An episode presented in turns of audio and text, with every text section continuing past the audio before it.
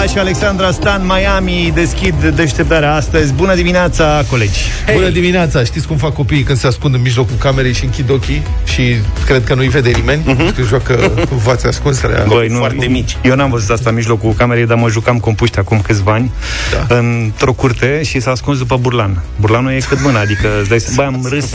burlan. Am zis că nu e adevărat. Da, s-a ascuns bine. Da, oarecum în același, cu același principiu, oarecum similar, un domn sucevean a fost oprit în creierii nopții de o patrulă de poliție. Dânsul, care era beat pulbere, de fapt, șofa un pasat pe o stradă dintr-o comună lângă Suceava și cheia, doar că mergea cu spatele, ca să nu se pună. Practic, că poate era întuneric. adică a zis, băi, nu, eu să n-am voie să conduc, dar dau, dacă dau cu spatele, e clar că deci nu... Bătea în retragere, cum ar veni. Polițiștii l-au urmărit, și, și ăștia, hai naibii, știi, nu l-au au stat cu geană, geană pe el să, va, să vază ce face. Dânsul uh, a tras pe dreapta cum ar veni, după care s-a mutat repede pe locul mortului și scurt timp a apărut în zonă domnișoară, care s-a urcat la volan, când s-au apropiat polițiștii, care văzuseră toată scena, și eu cred că și dânsul care mergea cu spatele văzuse și el ceva, că altfel nu o chema pe doamna. Ea a insistat că doar ea condusese mașina și, mă rog, polițiștii au pus fiola șoferului cu marșalierul, l-au descoperit, era beat zdravă, l-au luat la puricat și au descoperit că n-avea nici permis. Ah. Și mă gândesc că la examen se merge doar cu fața, așa că el nu știe decât cu spatele. S-a încercat să-și ia permisul, dar nu s-a potrivit situația și, oricum, dacă merge cu spatele, practic toate regulile se anulează. Oricum, oricum, nu băuse suficient, că l-a dus capul să sune și să facă tot circul ăsta. Da, măcar atât. Al, vină repede.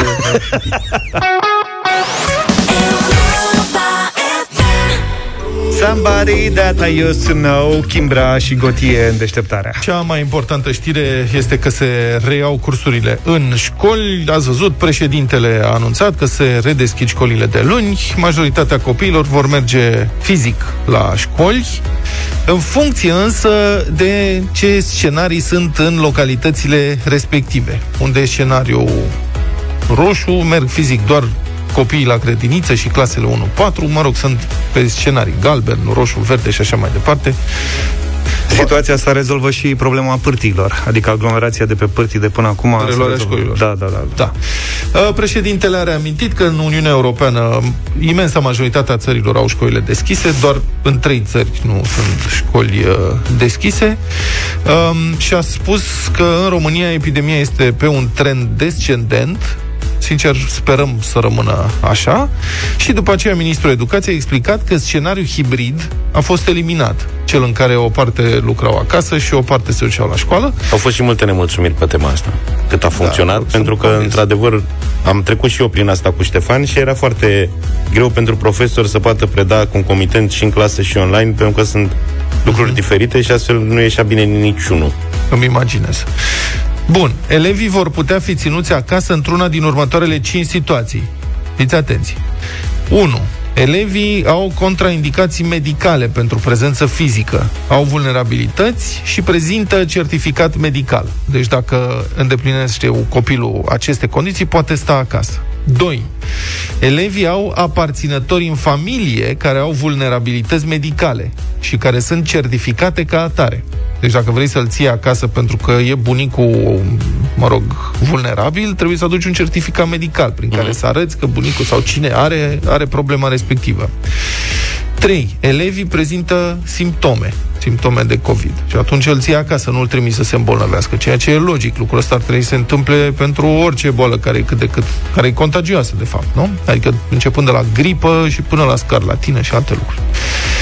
4. Profesorii prezintă vulnerabilități cronice, certificate de un medic de medicina muncii. Și 5. Profesorii au simptome. Și cât despre codurile de culori, este în felul următor, în scenariul verde. Ăsta este cel în care toți elevii participă la ore. Acesta uh-huh. se aplică în localitățile în care incidența acumulată a cazurilor este de până 1 la 1000. Scenariul galben merg la cursuri copiii de grădiniță, clasele 1-4, copiii din clasa 8 și cei din clasa 12 se aplică la o rată de infectare cuprinsă între 1 și 3 la mie. Scenariul roșu merg la cursuri doar copiii de grădiniță și cei din clasele 1-4, se aplică la o incidență cuprinsă între 3 și 6 și dacă sunt mai mult de 6 cazuri la mii de locuitori, localitățile respective intră în carantină iar elevii și preșcolarii vor trece cu toții în online. Și acum, deci, crucial pentru toată lumea care are copii de vârstă școlară este să știe în ce scenariu este, de fapt, localitatea de domiciliu. Și aici, ce să zic, în principiu, Luca, tu știi în ce scenariu ești? În galben. De unde știi? De la tine. Da. Vă recomand să vă luați datele Astea sunt date oficiale și trebuie luate nu de pe diverse red- site-uri de-astea, de pe Facebook, de nu știu ce. Căutați comunicatele uh, comunicatele grupului de comunicare strategică, dați pe Google. Grup comunicare strategică, incidență localitate. Sau puteți să intrați pe știreoficiale.ro știreoficiale.ro și acolo la ultimele informații oficiale găsiți uh, uh, datele de incidență pe fiecare localitate, județ din, uh, din țară. Acum, mai departe de atât, presupun că trebuie să sunați la primărie. Pe știri oficiale, Bucureștiul are, stați că vă zic imediat, că sunt pe site. Municip... Municipiul București. 1,96 incidența înregistrată la 14 zile. Uh-huh. De știri oficiale. Pentru județ. Mai departe, pentru localitate, eu nu aș suna la primărie și aș întreba. Deși cred că este și obligația primăriei să afișeze undeva lucrurile astea în mod vizibil ca să știe oamenii ce fac. Și dacă tot am ajuns aici, v-aș întreba, prieteni, ce faceți începând de luni? Care e situația la voi? 0372069599 Știți ce se întâmplă de luni? Merge sau nu merge copilul la școală? Ați vorbit cu învățătoarea de Riga, chiar așa, deci v-ați pregătit, ați ținut legătura, ce se întâmplă pe grupurile de părinți. Deci merge copilul sau nu merge și ce credeți că o să urmeze? 0372 069 599 Vă așteptăm și cu mesaje pe WhatsApp, mesaje audio dacă se poate, 0728 111 222. Intrăm în direct imediat.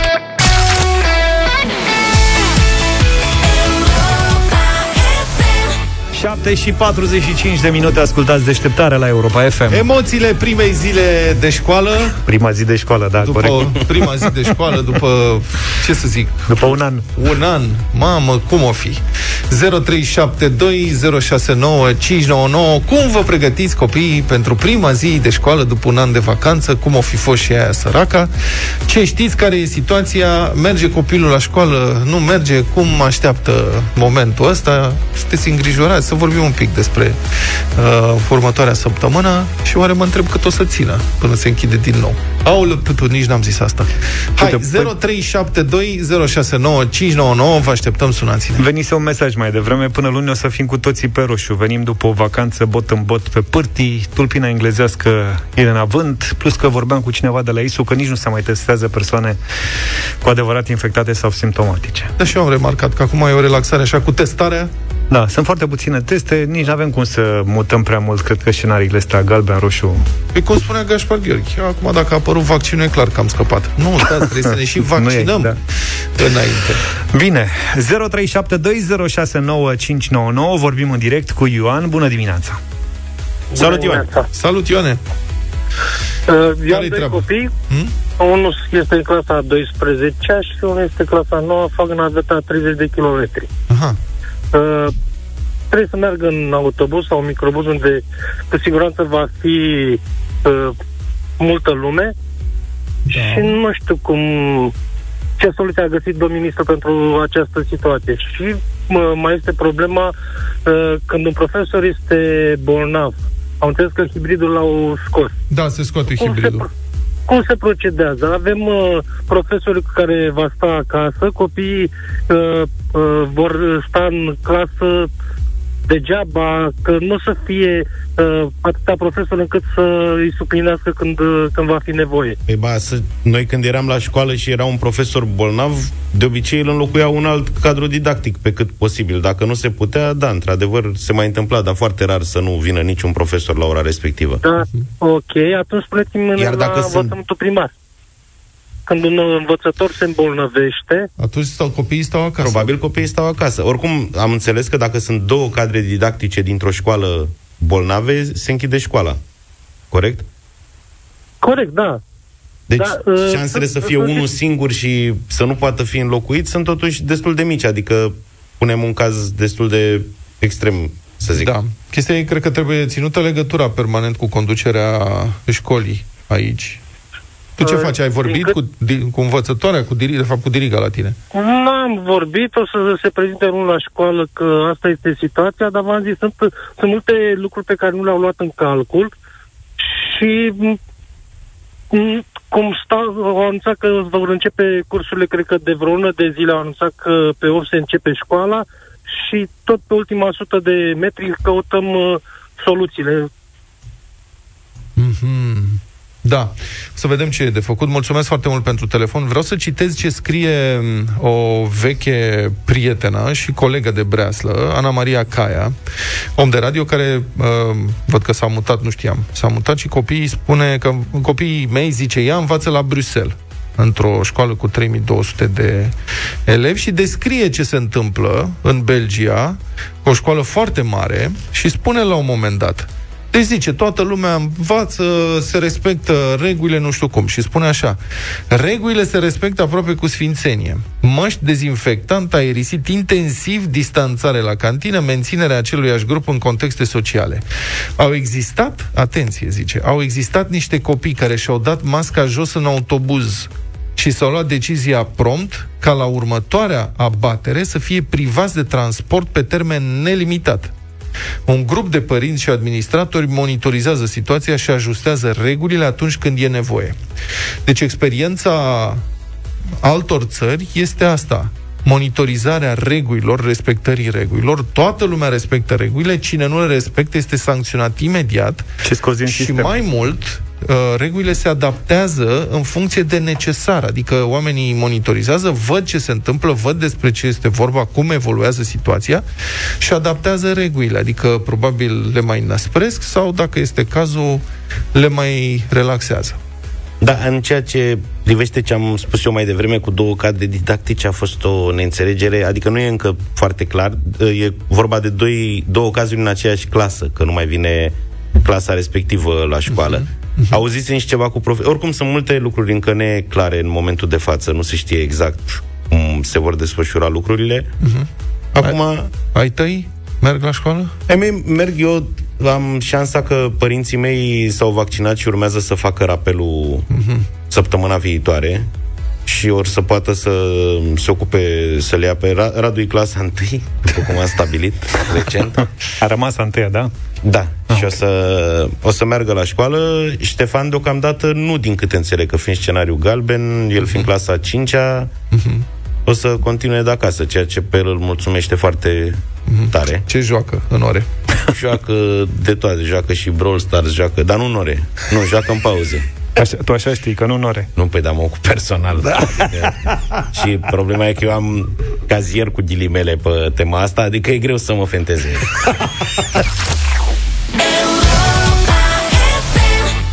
8 și 9 minute, puțină răbdare pentru Republica Fantastică România la Europa FM. Cancerul administrației publice din țara noastră e politizarea până la ultimul nivel a tuturor funcțiilor plătite din banul public. În orice democrație, partidele care primesc votul alegătorilor pentru a guverna sunt îndreptățite, ba chiar obligate să numească oameni în poziții cheie pentru a-și putea pune în practică programele politice, economice, proiectele de guvernare pe care le-au prezentat electoratului și pe baza cărora au câștigat alegerile. Acesta e un principiu de bun simț. Dar în țara noastră principiul a fost răsucit, mutilat și pervertit de politicieni fără valori și fără valoare, care au nevoie de clienți la fel, sau chiar mai proști și nepricepuți ca ei ca să-și asigure supraviețuirea. În numele acestei argumentații mutante, suntem la putere, deci ne punem oamenii în funcții, Partidele construiesc rețele de incompetență, nepotism și abuz de sus până jos, rețele care parazitează banul public și descurajează specialiștii din administrația publică. Efectul asupra administrației publice este catastrofal. Statul, infestat de nechemați, puși pe pile, cunoștințe și relații, e practic paralizat și nu mai poate răspunde așteptărilor cetățenilor care îl finanțează. Din cauza acestei infecții cronice cu nepotism și clientelism, România rămâne mereu subdezvoltată și săracă. Vă recomand cu tărie să intrați azi pe site-ul Recorder. ca să urmăriți ultimul lor reportaj anchetă despre un caz definitoriu pentru fenomenul parazitării administrației publice cu incompetenți numiți politic. Este vorba despre angajarea la ordin de partid a unei domnișoare în regia apele române la administrația bazinală de apă Prut Bârlad, la departamentul care se ocupă de apărarea inundațiilor. Zona, vă reamintesc dacă mai e nevoie, că e una în care au loc periodic inundații devastatoare, așa că sistemele de monitorizare și avertizare gestionate de apele române sunt cruciale pentru siguranța populației din zonă. În joc sunt așadar vieți omenești, așa că te-ai aștepta ca aici să lucreze doar oameni foarte bine pregătiți, specialiști fără reproș. Dar șeful acestei administrații este un politruc, vicepreședinte al PNL Iași, care se recomandă ca fiind, citez, un animal politic care va ajunge cel puțin ministru, am încheiat citatul, în care el vorbește despre el însuși, și care nu cunoaște chestiuni de bază în privința domeniului pe care îl administrează. Pe animalul acesta, politic, desigur, îl cheamă Petru Avram. Mai rău, animalul politic de la șefia apelor impune angajarea unei domnișoare care nu că nu are nicio legătură cu domeniul, dar e totalmente aeriană și praf în același timp. Trimisă de șeful de la partid, ea ajunge la un soi de interviu de angajare cu directorul tehnic al regiei, Gabi Mustățea, care îi pune câteva întrebări de bază. Domnișoara, care susține că a terminat facultatea de chimie acum vreo 9 ani, vizează un post de inginer la serviciul de apărare împotriva inundațiilor. Și sunt diferite porțiuni din acest dialog înregistrate care sunt năucitoare. Ea este întrebată de directorul tehnic care face interviu de angajare. La calculator știți să lucrați? Da, PDF, zice ea. N-am mai lucrat de mult, am lucrat în timpul facultății. Am înțeles, dar ați mai lucrat în ultimul timp sau nu pe calculator?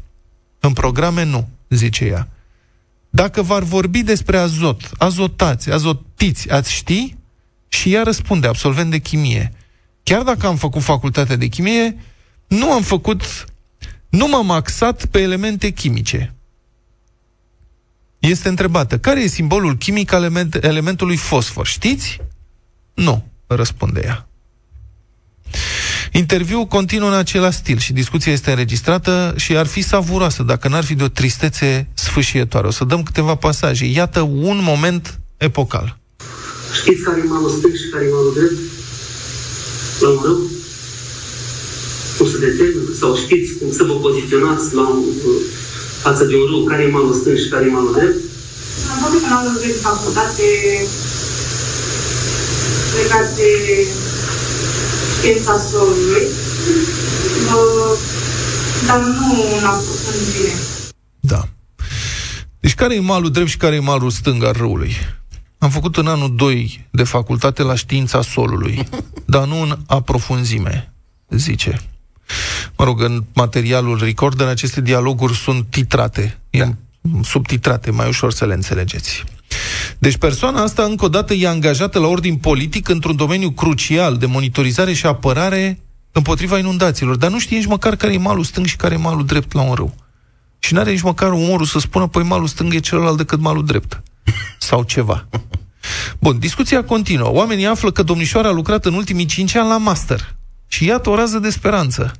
În sfârșit, o veste bună. Totuși, 5 ani la master, adică nu e cam mult pentru un master? Întreabă ei. Nu, zice ea, la master club, ca o spătăriță. Deci n-a lucrat la masterul de la după facultate da, da. sau de facultate. Înțelegeți? A lucrat la master club, la o cârciumă. Directorul tehnic care face interviu de angajare se ia cu mâinile de cap. Cum să pui asemenea catastrofă la apărarea împotriva inundațiilor? Se duce la Politrucu, care e șef, mai țineți minte, la animalul politic, șeful de la PNL. Și spune că nu persoana, că persoana trimisă nu poate fi angajată, că are nivel de gimnaziu. Șeful se enervează, îi dă ordin să o angajeze și să o formeze la locul de muncă. Inginerul spune că nu e treaba lui să duce oameni care n-au nicio treabă cu domeniul. E amenințat și așa mai departe. Rezultatul e, cum necum, fata este angajată. Intră în scenă reporterul de la Recorder, Alex Nedea, care descinde la sediul administrației bazinale de apă Prut Bârlad, la departamentul care se ocupă de apărarea inundațiilor, unde o găsește pe domnișoara de la Master Club, acum angajată. Începe un nou dialog suprarealist. Știți cum uh, se măsoară un debit? Da. Spuneți-mi în ce se măsoară un debit. Mm. Nu vă uitați la domnul director să mă șortească că are mască. Nu, dar uh, trebuie neapărat să purtăm această discuție acum. Sigur, sunteți angajată de două luni la apele române, trebuie să știți cum se măsoară un debit. Da, dar trebuie să... Ei, nu două luni. E are o lungime. Cum ați ajuns aici? Da. În ce se măsoară un debit? Trebuie să purtăm discuția asta aici? Adică, știți, ce mă întrebați pe mine cum se măsoară un debit? Eu lucrez la apele române. Mă ocup cu debite. Înțelegeți care este aberația? Cât de rău e? Dar întrebarea asta, cum ați ajuns aici, este foarte bună. Și să explicăm, să deșifrăm și acest truc murdar. Dacă vii din mediul privat, nu te poți angaja decât prin concurs. Cum fac politrucii ca să-și pună clienții în funcții plătite din bani publici? Aranjează o angajare formală de o zi, două pe undeva, într-o primărie, de pildă, după care se face angajarea pe funcția vizată prin detașare că detașarea e legală. Și toți sunt detașați pe funcții, incompetenți și corupți. Iar asta condiționează suplimentar clientelismul. Că stai detașat pe funcția respectivă doar cât vrea ăla care te-a pus acolo. Cum ai mișcat în front, cum te-a dat afară. Înțelegeți cum se autoalimentează pervertirea sistemului? Și sigur, domnișoara nu este într-o mare funcție, dar sunt unii detașați în poziții cheie, unde după aceea sunt condiționați să închidă ochii la șperțuri, furtișaguri și parazitarea banului public. Și o fac, pentru că altfel sunt dați afară, că ei nu sunt angajați pe post definitiv prin concurs, sunt detașați la ordinul șefului care i-a pus acolo, șeful care și el e politic. Și tot, tot ăsta e un cancer, e o metastază îngrozitoare. Așa deși cu domnișoara de la Master Club, trimisă de vicepreședintele PNL Iași. Pus șef la ape, el. Ea recunoaște senin că a fost angajată câteva zile la primăria Vatra Moldoviței, ca să poată fi detașată ulterior. Ați lucrat undeva în instituție publică? Foarte puțin. Foarte puțin. Unde ați lucrat? La primăria Vatra Moldoviței. Ei, dar acolo ați lucrat, știu, de la Petru, cum în general, da, cum da, da. se practic. Se angajează acum și după aia în a doua zi se face transferul, nu? Nu ați lucrat deloc, practic. Nu. Cât a stat? A stat o zi acolo? Păi am fost uh, cam vreo trei zile. Trei zile. Înțelegeți? Trei zile. Deci e angajată formal, trei zile nu face nimic, după care o detașăm la ape, unde sunt eu șef. Politruc. Pun un client, mai pun pe cineva. N-are nicio treabă cu domeniul. Nu știe care e malul stâng și care e malul drept. Nu știe în ce se măsoară debitul. Nu știe care e simbolul uh, chimic al fosforului. Că a făcut facultatea de chimie, Sanchi. A lucrat la master. Bun, dar climaxul abuzului, culmea mizeriei de-abia acum, vine inginerul care s-a opus angajării la ordin politică acestei nulități, directorul tehnic, care a refuzat să fie de acord cu angajarea la apele române a unei persoane care nu știe care e malul drept și care e malul stâng. Domnul acesta, pe numele lui Gabi Musteață, care a avut curajul să dea în vileag abuzul și care apare în documentarul Recorder, a fost dat afară de politrucul PNL de la conducerea instituției, de animalul politic, Petru Avram, vicepreședintele PNL Iași, care spune despre el că va ajunge cel puțin ministru să ne ferească Sfântul de așa viitor. Cum l-a dat afară, el fiind angajat pe post, pe concurs, greu să dai afară un astfel de om. I-a desfințat postul. Și să fiți siguri, prieteni, că astfel de angajări la ordin politic a unor nulități totale dependenți de sistem, se petrec în mii sau zeci de mii de cazuri în România, dacă nu chiar mai mult, și aceste infecții de politizare cu proști și corupți îi datorăm o bună parte din sărăcia și înapoierea noastră. Iar Partidul Național Liberal și guvernarea liberală, care nu doar că permit, ci încurajează și practică astfel de abuzuri împotriva specialiștilor, a bunului simț și a adevărului, ei bine, Partidul Național Liberal este, din acest punct de vedere, doar o altă manifestare a corupției organizate și a parazitismului clientelar și antinațional care distrug țara noastră.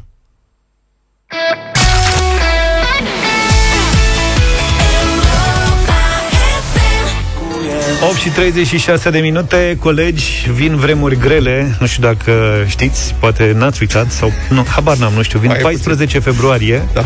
1 și 8 martie. 4 la... Ce e 4 la terul groazei. Deci... Valentine's, Dragobete, 1 martie și 8 martie. Nu mai zic de Dragobete. Aia cu Dragobetele mai pentru... Pe care nu sărbătorește nimeni, dar își aduce aminte cineva să așa. crezi tu. Că să scape cu asta. Deci Luca încearcă să facă, să reducă cu 25% durerea. Nu, serios, tu cunoști oameni care sărbătoresc dragobetele, dar sincer acum. Oameni nu, dar femei. Vai de mine. Doamnelor, să ne iertați. Să știți că da. vă iubim foarte mult. Doar am, glumi, am îndrăznit să glumim. Ne alintăm. Da. Dar avem, deci am deschis discuția în contextul următorului subiect, pentru că ne întrebăm cum am putea face noi, noi cetățenii, contribuabili, ăștia care plătim taxe, impozite în țara asta, cum am putea face noi ca administratorii banului public, adică al banului nostru, să înțeleagă valoarea acestor bani pe care îi dăm. Să nu-i mai risipească pe prostii. Poate că să-i punem, de exemplu, să plătească proporțional din banii lor orice cheltuială, care nu e esențială. Deci la primării, de exemplu, să aibă dreptul să cheltuiască, potrivit bugetului aprobat, pentru investiții, pentru transport public, pentru lucruri de genul ăsta, cheltuieli esențiale. Uh-huh. Cum e vorba de o achiziție de ceva, să vină cu, nu știu, 10% din cheltuiala respectivă să fie banilor personali. Să vezi ce s-ar potoli în momentul ăsta cu achizițiile tâmpite și Mie mi se pare că e o achiziție esențială și asta de care o să vorbești tu astăzi, la, pentru moralul angajatelor. La Focșani avem un primar, domnul Cristi Misăilă, dânsui de la PSD, și dânsul a cerut Consiliului Local să aprobe cheltuială de numai 35.000 de leuți pentru flori. Flori pe care să le împartă femeilor de 1 martie. Sigur, dacă l-află nevastă asta, mă rog, să fie împărțite numele primarului și al primăriei, îmi imaginez. Un gest foarte frumos. Doamne, dar dacă vrei să fii cavaler și bărbat, nu? Adică să fii Fii, domnule, pe banii tăi, nu pe bani publici. Vrei să împarți flori? Dar de ce? Dacă poți... Mă, zaf. Noi, în fiecare an, cumpărăm flori cu brațul. Știm foarte Așa. bine cum facem. Zaf se duce, că lui e mai simplu, se oprește la florărie și cumpără o ladă de da, flori. O găleată. O găleată, o ladă, nu știu ce faci. După aceea mergem pe la toate doamnele și domnișoarele din radio și împărțim flori să vezi ce de colegi o să avem pe 1 martie. Da. Acum e pus timp aici. și, Vreau să... și crezi, da, noi am cerut vreodată companii să deconteze acest gest pe care îl facem și știi că mergem și dăm începând de la poartă. Deci când ieșim din parcare, din mașină, dăm flori. Am cerut vreodată companii, ne-a trecut vreodată prin cap, vrem să împărțim și noi niște flori, dați-ne bani. Dar nu ne-ar fi rușine? Întrebarea e de ce nu ne-a dat prin cap până acum. Aș dori să fac precizarea, doamnelor și domnilor, că eu ofer bomboane, da. praline. Luca... Mie nu-mi place ideea de a da bani pe flori, mai bine mâncăm o ciocolată. Da. Luca, are și, Luca a venit cu ideea de ciocolată și dăm și ciocolată, mai ales că Uneori. nu putem să dăm la, chiar la toate fetele și atunci mai da. rămâne. Anul ăsta o să vin cu trei flori, că practic cam ăștia suntem. Vă dau vouă flori. Deci, asta e cu domnul primar, 35.000 de lei, plus că domnul primar ar fi dorit împărțirea doamnelor și domnișoarelor din Focșani în mai multe categorii, ceea ce este o mare greșeală. Pentru categoria a treia, 2200 de flori la prețul de 6 lei bucata. Ce vrem așa? la categoria a doua. 300 de flori la 12 lei Narcisă. bucata. Și, în fine, la doamnele de categoria prima întâi, 170 de aranjamente florale, fiecare în valoare de 110 lei, pentru doamne cu poziții importante, Mai după cum s-a exprimat citat de adevărul. 110 lei. Greșeală totală. Și câte praline ei costă 10 lei? și de ce calitate? Consiliul s-a opus, viceprimarul o doamnă i-a spus, citez, decât să dați flori, mai bine ați face un gest la un orfelinat. De ziua femeii, scrieți o felicitare din suflet pe Facebook și vă garantez că femeile vor aprecia mai mult. Dumneavoastră spuneți că taxatoarea din piața Moldovei nu merită un aranjament floral pentru că nu are o funcție importantă. Vezi? Aici a fost greșeala majoră. Cum să împarți doamnele și domnișoarele pe categorii? Trei categorii. Categoria a treia, a doua și a întâia. Dar de ce nu plătește primarul măcar 10% din banii lui? Ce, la nevastă tot așa ia cadouri din banii primăriei? Nu înțeleg care este atitudinea asta. De ce să facem așa ceva? Poate câteodată. Da, poate da.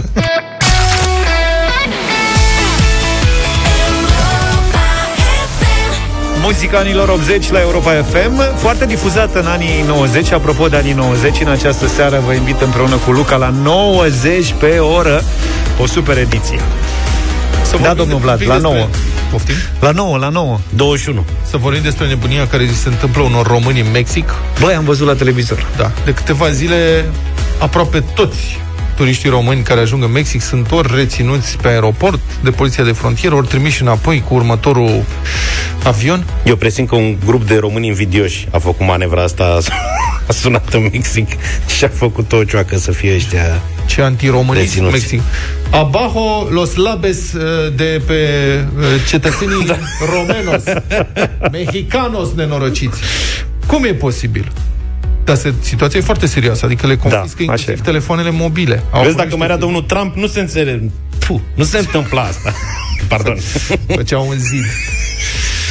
Da, deci poliția de frontieră confiscă telefoanele mobile, ține oamenii practic arestați prin diverse încăpări din, încăperi din aeroporturi, unele familii sunt despărțite, oamenii sunt practic deportați după detenția din aeroporturi, că sunt în uh, detenție. Am văzut niște imagini chiar dramatice de acolo. Nu sunt, cred, enorm de mulți turiști români care se duc în Mexic în perioada asta și în general. E o destinație scumpă pentru noi, e departe, se ajunge greu. Dar, până la urmă, sunt cetățeni români, sunt cetățeni europeni și au drepturi. Ce se întâmplă acolo? Nu reușim să înțelegem. L-am sunat pe consultantul în turism, Traian Bădulescu. Bună dimineața, Traian! Bună dimineața, bună dimineața, bine v-am regăsit. Ați reușit să vă lămuriți cumva cumva, prin contactele pe care le aveți, ce se întâmplă în Mexic? De ce este prigoana asta împotriva românilor acolo? Încă nu și așteptăm cu toți cei din lumea turismului și nu numai uh-huh. revolta și eu zic că trebuie să fie la nivel național și european mai ales.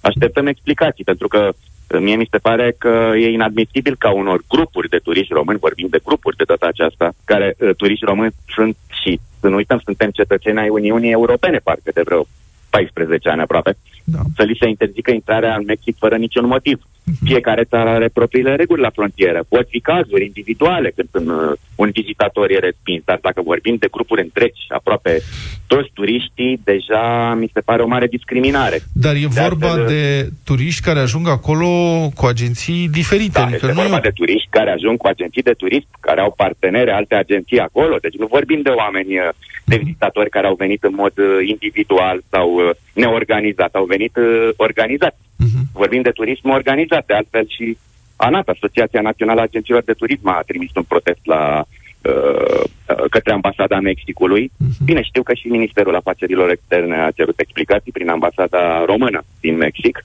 Este într-adevăr o situație de neconceput. Repet, vorbim de cetățenii ai Uniunii Europene care vin în mod legal ca turiști. Și incredibil că nu există explicații oficiale. Adică până acum ce, ce au aflat măcar agențiile respective care au trimis turiști acolo? Nu, și... nu au aflat nimic. Nu există explicații oficiale.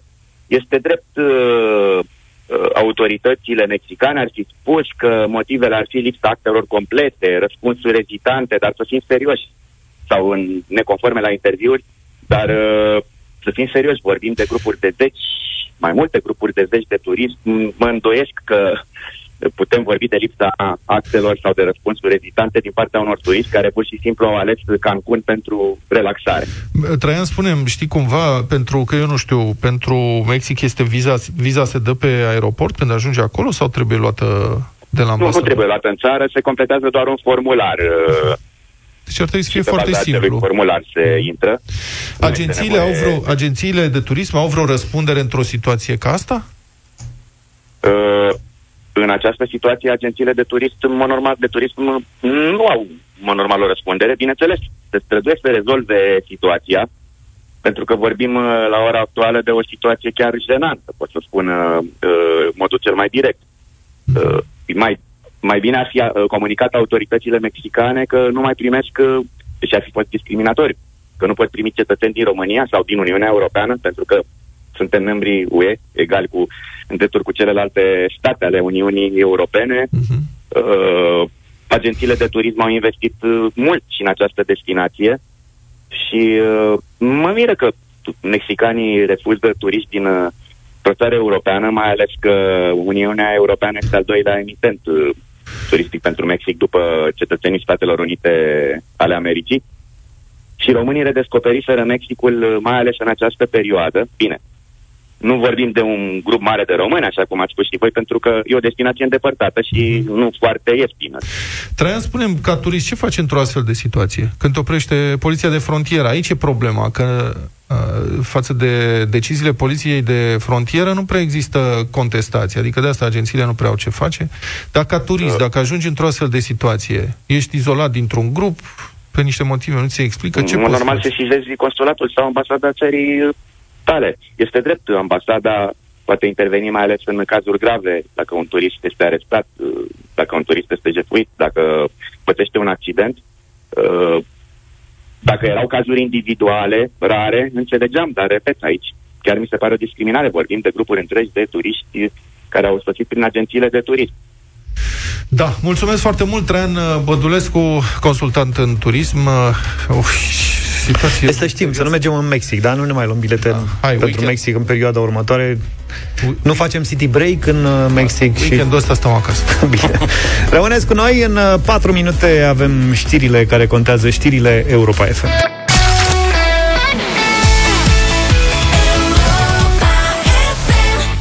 Family Affair de la Mary J. Blige Deschide o nouă oră, 9 și 10 minute Sunteți cu Europa FM Frățiorii noștri englezi au sfeclit-o cu Brexit-ul. În ce sens? În sensul că plătesc mai mult ca să cumpere, dar și noi plătim mai mult ca să cumpărăm de la ei. A, ei taxe? Să... Da, taxe astea. Mașini cu volanul pe dreapta, da. noi. Asta s-a terminat, nu mai pot s-a fi terminat, gata. Mă rog, nu aduci... cred. Da. Nu-mi da vestea asta. e mai veche. e pe mare păcat. Da. Dar poți să aduci din Malta. Sau okay. din Cipru. Din da, Cipru, da. Deci, britanicii plătesc diverse taxe vamale pentru marfa venită din Europa, doar că taxele se aplică și viceversa, vorba lui Birlic. Adică și cei din Uniunea Europeană care comandă bunuri de pe site-uri din Regatul Unit au de plătit în plus. Și cum noi suntem încă în Uniunea Europeană, ce oameni, păi frate, cum ne țin ăștia în Uniunea Europeană, ce miloși sunt.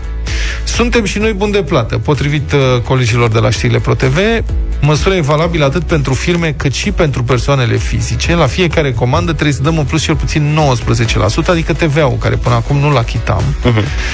Și mai neplăcut e că nu știi de costurile astea când plasezi comandă. Ele nu sunt neapărat evidențiate, ci abia când primești marfa. Probabil că lucrurile se vor mai regla în timp, dar acum e o stare de asta de confuzie. TVA-ul ăsta și intervin excepții și categorisiri. Și aici e complicația, că măcar de știi, băi, orice cumpăr se adaugă nu știu ce, dar apar diferite categorii. Fiți atenți. TVA-ul de 19% se aplică la toate mărfurile mai scumpe de 10 euro. Și se mai adaugă și taxe vamale, dar numai peste o anumită valoare. Deci pentru colete cu valoare mai mică de 150 de euro, în care intră și costurile cu transportul, nu se achită taxe vamale. Peste, da, taxe în plus. Excepție fac produsele originale din UK. Deci dacă vrei să-ți cumperi plăcintă ciobănească cu rinichi, ce mănâncă ăsta, produs original. Asta congelat, asta cred că nu. Deci e o bolibășeală totală. Și eu nu știu cum pot să mănânce ăia, au, prăjiturile lor sunt de fapt niște bucăți de carton presat. Cafeaua, nu mai spun ce este. Și singura, singurul fel de mâncare este de nemâncat, ăsta lor tradițional, plăcinta cu rinichi. Da, mă, dar ei se simt bine acolo. Ei sunt foarte necăjiți, să știi, de-aia și beau mult. Da.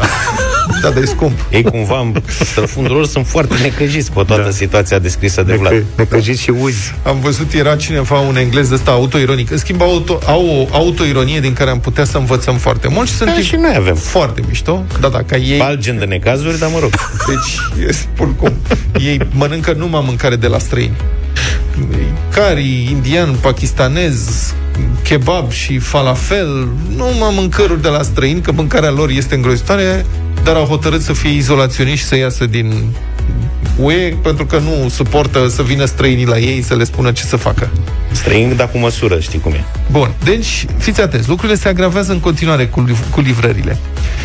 Depinde cine livrează pachetul. Deci, pentru coletele care ajung prin poșta română, în următorul secol. Dacă ajung. Taxele vamale și TVA-ul se plătesc direct la oficiile poștale, la imprimanta matricială. Dar dacă vin din Marea Britanie printr-o firmă de curierat, lucrurile se complică, complică suplimentar în loc să simplifice, ca persoană asta, fizică, da. Asta cu poșta română, de ce e mai simplu prin poșta română? Că acolo au o marjă. Ce au? Știi? O marjă. Așa. Dacă se răzgândesc atât Uniunea cât și Marea Britanie da. și revine Marea Britanie în momentul. Uniunea Europeană, știi? Peste 20 de ani. Așa, și poșta română profită de chestia asta. Bun, deci ca persoană fizică nu poți plăti direct taxele și TVA-ul fără să ai un număr de înregistrare pentru importuri care se obține de la autorități. Drept urmare, poți împuternici firma de curierat să da. facă asta, dar trebuie să achizi comision. Una dintre ele percepe o taxă de 60 de lei, dacă valoarea de plată e, până, e de până în 4200 de lei. După aia există taxa de depozitare. O firmă de curierat percepe 30 de lei pe zi din a patra zi de intrare a coletului în țară. Deci este o bulibășeală totală, nu plătești TVA și nici taxe vamale dacă îți trimite cineva pachet cu valoare mai mică de 45 de euro. Și acum cred că toți românii de pe Anglia o să trimită da. acasă o să facă business. Mobile, televizoare, pachete de-astea și o să declare valoare mai mică de 45 de euro. Cadou. Ceea ce nu funcționează. Am trimis o comodă, boss, 44 de lei. Da, pachetele, pachetele pot fi verificate în vamă, unde pot fi taxate.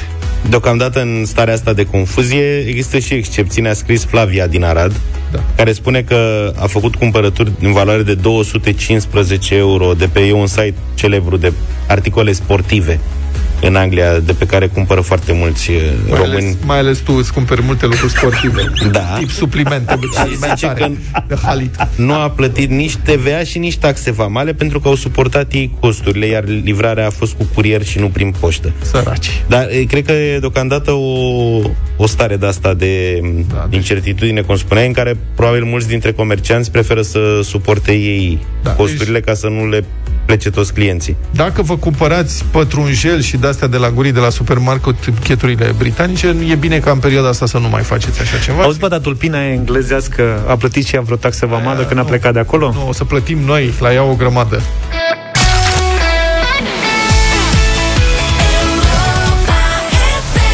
9 și 20 de minute Ne-am întors pentru bătălia hiturilor în uh, deșteptarea O să-mi permit să încep eu astăzi Că a da. fost ca ultimul câștigător, ca să spun așa.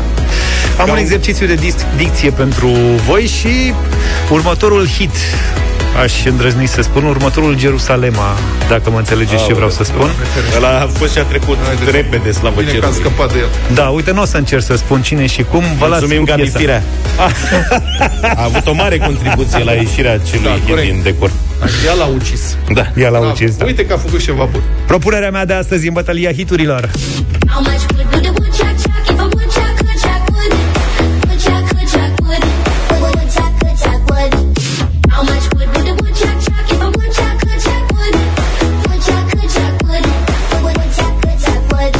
Aaron Ciupa și Little Sis Nora cântă piesa asta, The Woodchuck Song se numește. Mărturisesc, duminică am ascultat piesa asta cu copiii în mașină, am crezut că o să încadă portierele.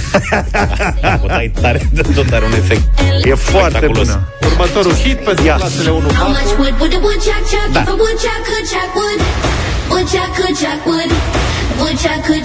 da. Asta este. Acum, sigur, nu vă enervează piesa asta, așa că eu aș vota-o doar cu o să o ascult în perioada în care nu ne enervează, nu? Bun, mă rog. da. Științifică. Vlad? Eu? Eu vă propun o piesă care, ce să zic, un mare hit, Așa. Schiller, Schiller, I Feel You, o piesă cu care am mers în concediu prin multe locuri frumoase. E o piesă de condus, mișto de tot. I Feel You, Schiller. A, și n-am pregătit-o, ba da.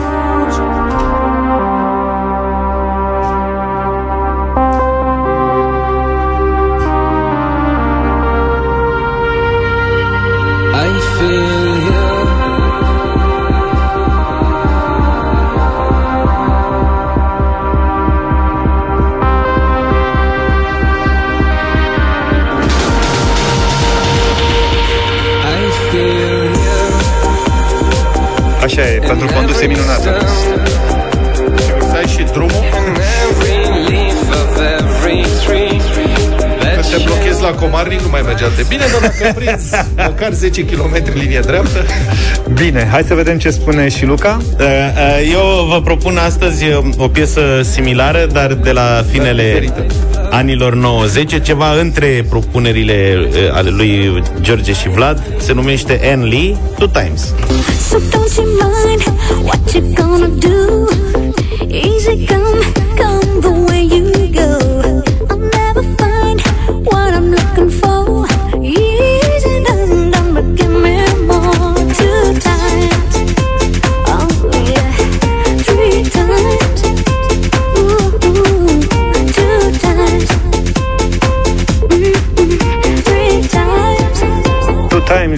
times, three times. Mă rog, pe acolo. E veselă. Hai să vedem 0372069599 ce spune publicul nostru. Mihaela, bună dimineața. Bonjour. Bună dimineața, votez cu Vlad. Neața. Schiller. Mulțumesc. Mulțumim pentru vot. Dan, bună dimineața. Bună, Dănuț. Neața bună, ce zici tu, Luca? Să votăm până nu ne enervează, ne enervează deja de mult. Băi, obsedantă rău piesa. Așa. Păi și nu... obsedantă rău. Tocmai de asta hai să o mai ascultăm nu, o dată. Nu-mi place, nu-mi place, Vlad, aici. Da. Mulțumesc. Mulțumesc. Mulțumesc. Tinu, bună dimineața. Neața. Bună dimineața, pentru că Vlad merge totdeauna pe strategie și sunt șofer cu Vlad în dimineața Aș, asta. Pe strategie, Bravo, domne. Mulțumesc. Strategie. Da, ce mișto e. Mulțumim.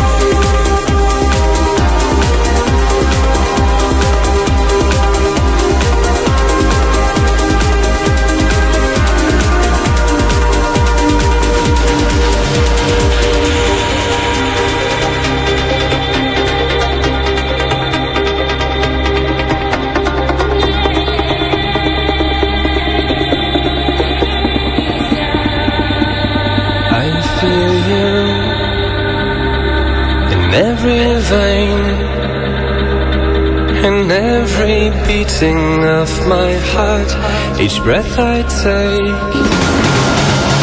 I feel you anyway.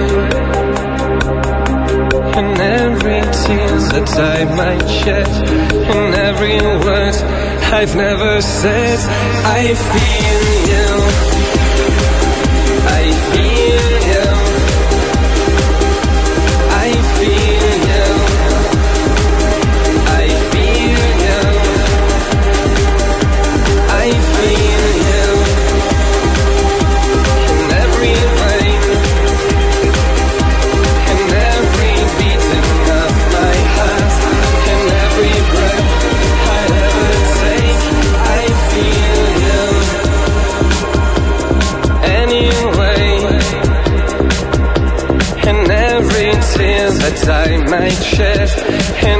In every word I've never said.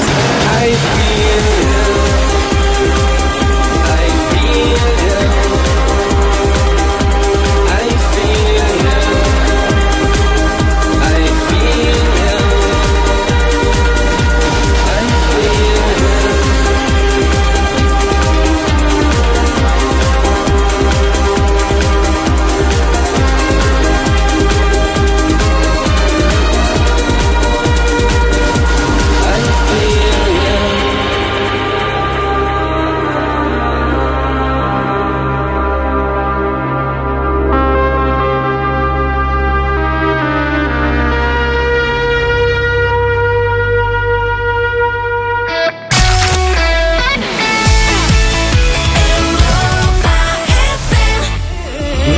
și 48 de minute, Madlena Zilei în deșteptarea. Să vorbim puțin în această dimineață despre The Day the Music Died. Ah. 3 februarie 1959 este ziua când Buddy Holly, Richie Valens și The Big Booper J.P. Richardson au murit într-un accident de avion în Iowa, în apropiere de Clear Lake.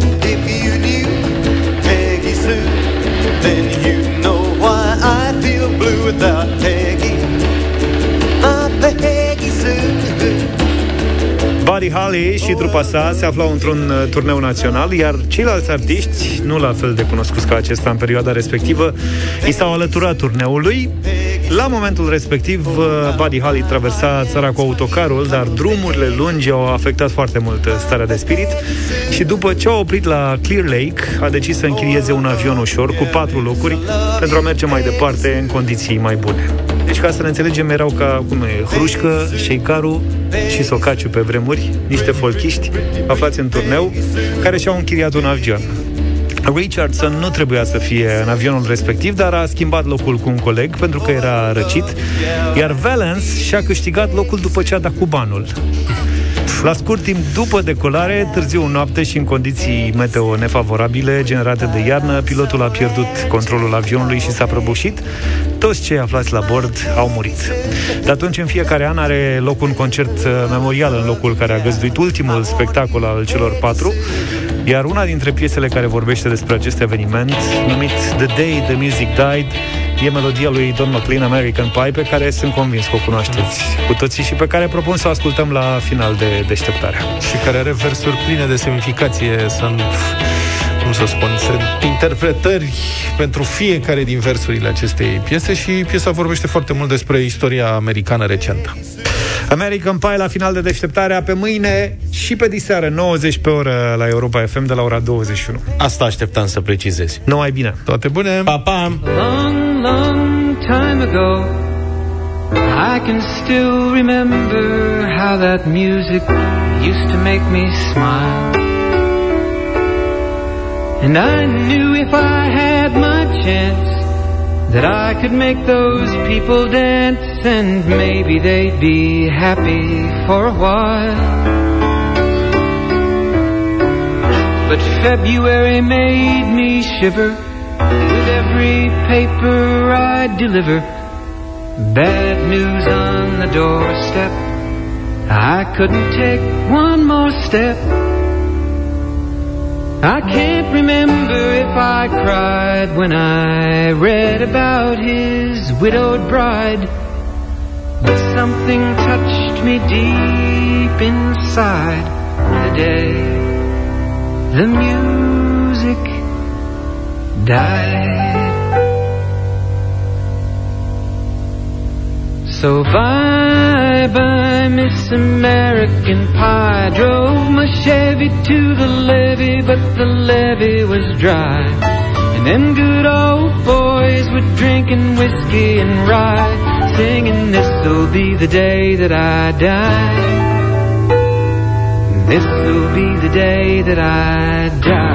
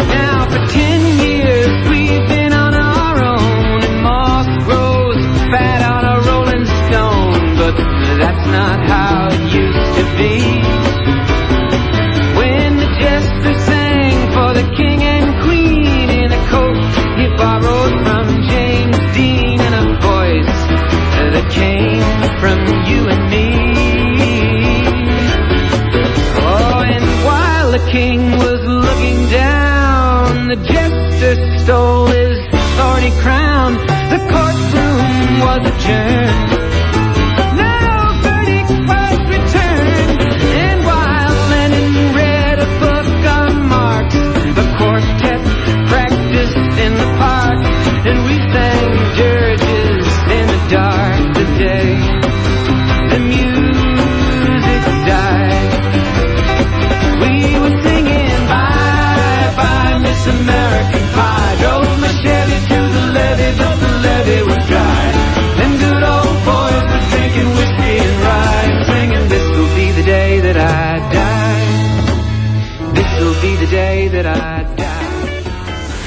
Deșteptarea cu Vlad, George și Luca. De luni până vineri, de la 7 dimineața, la Europa FM.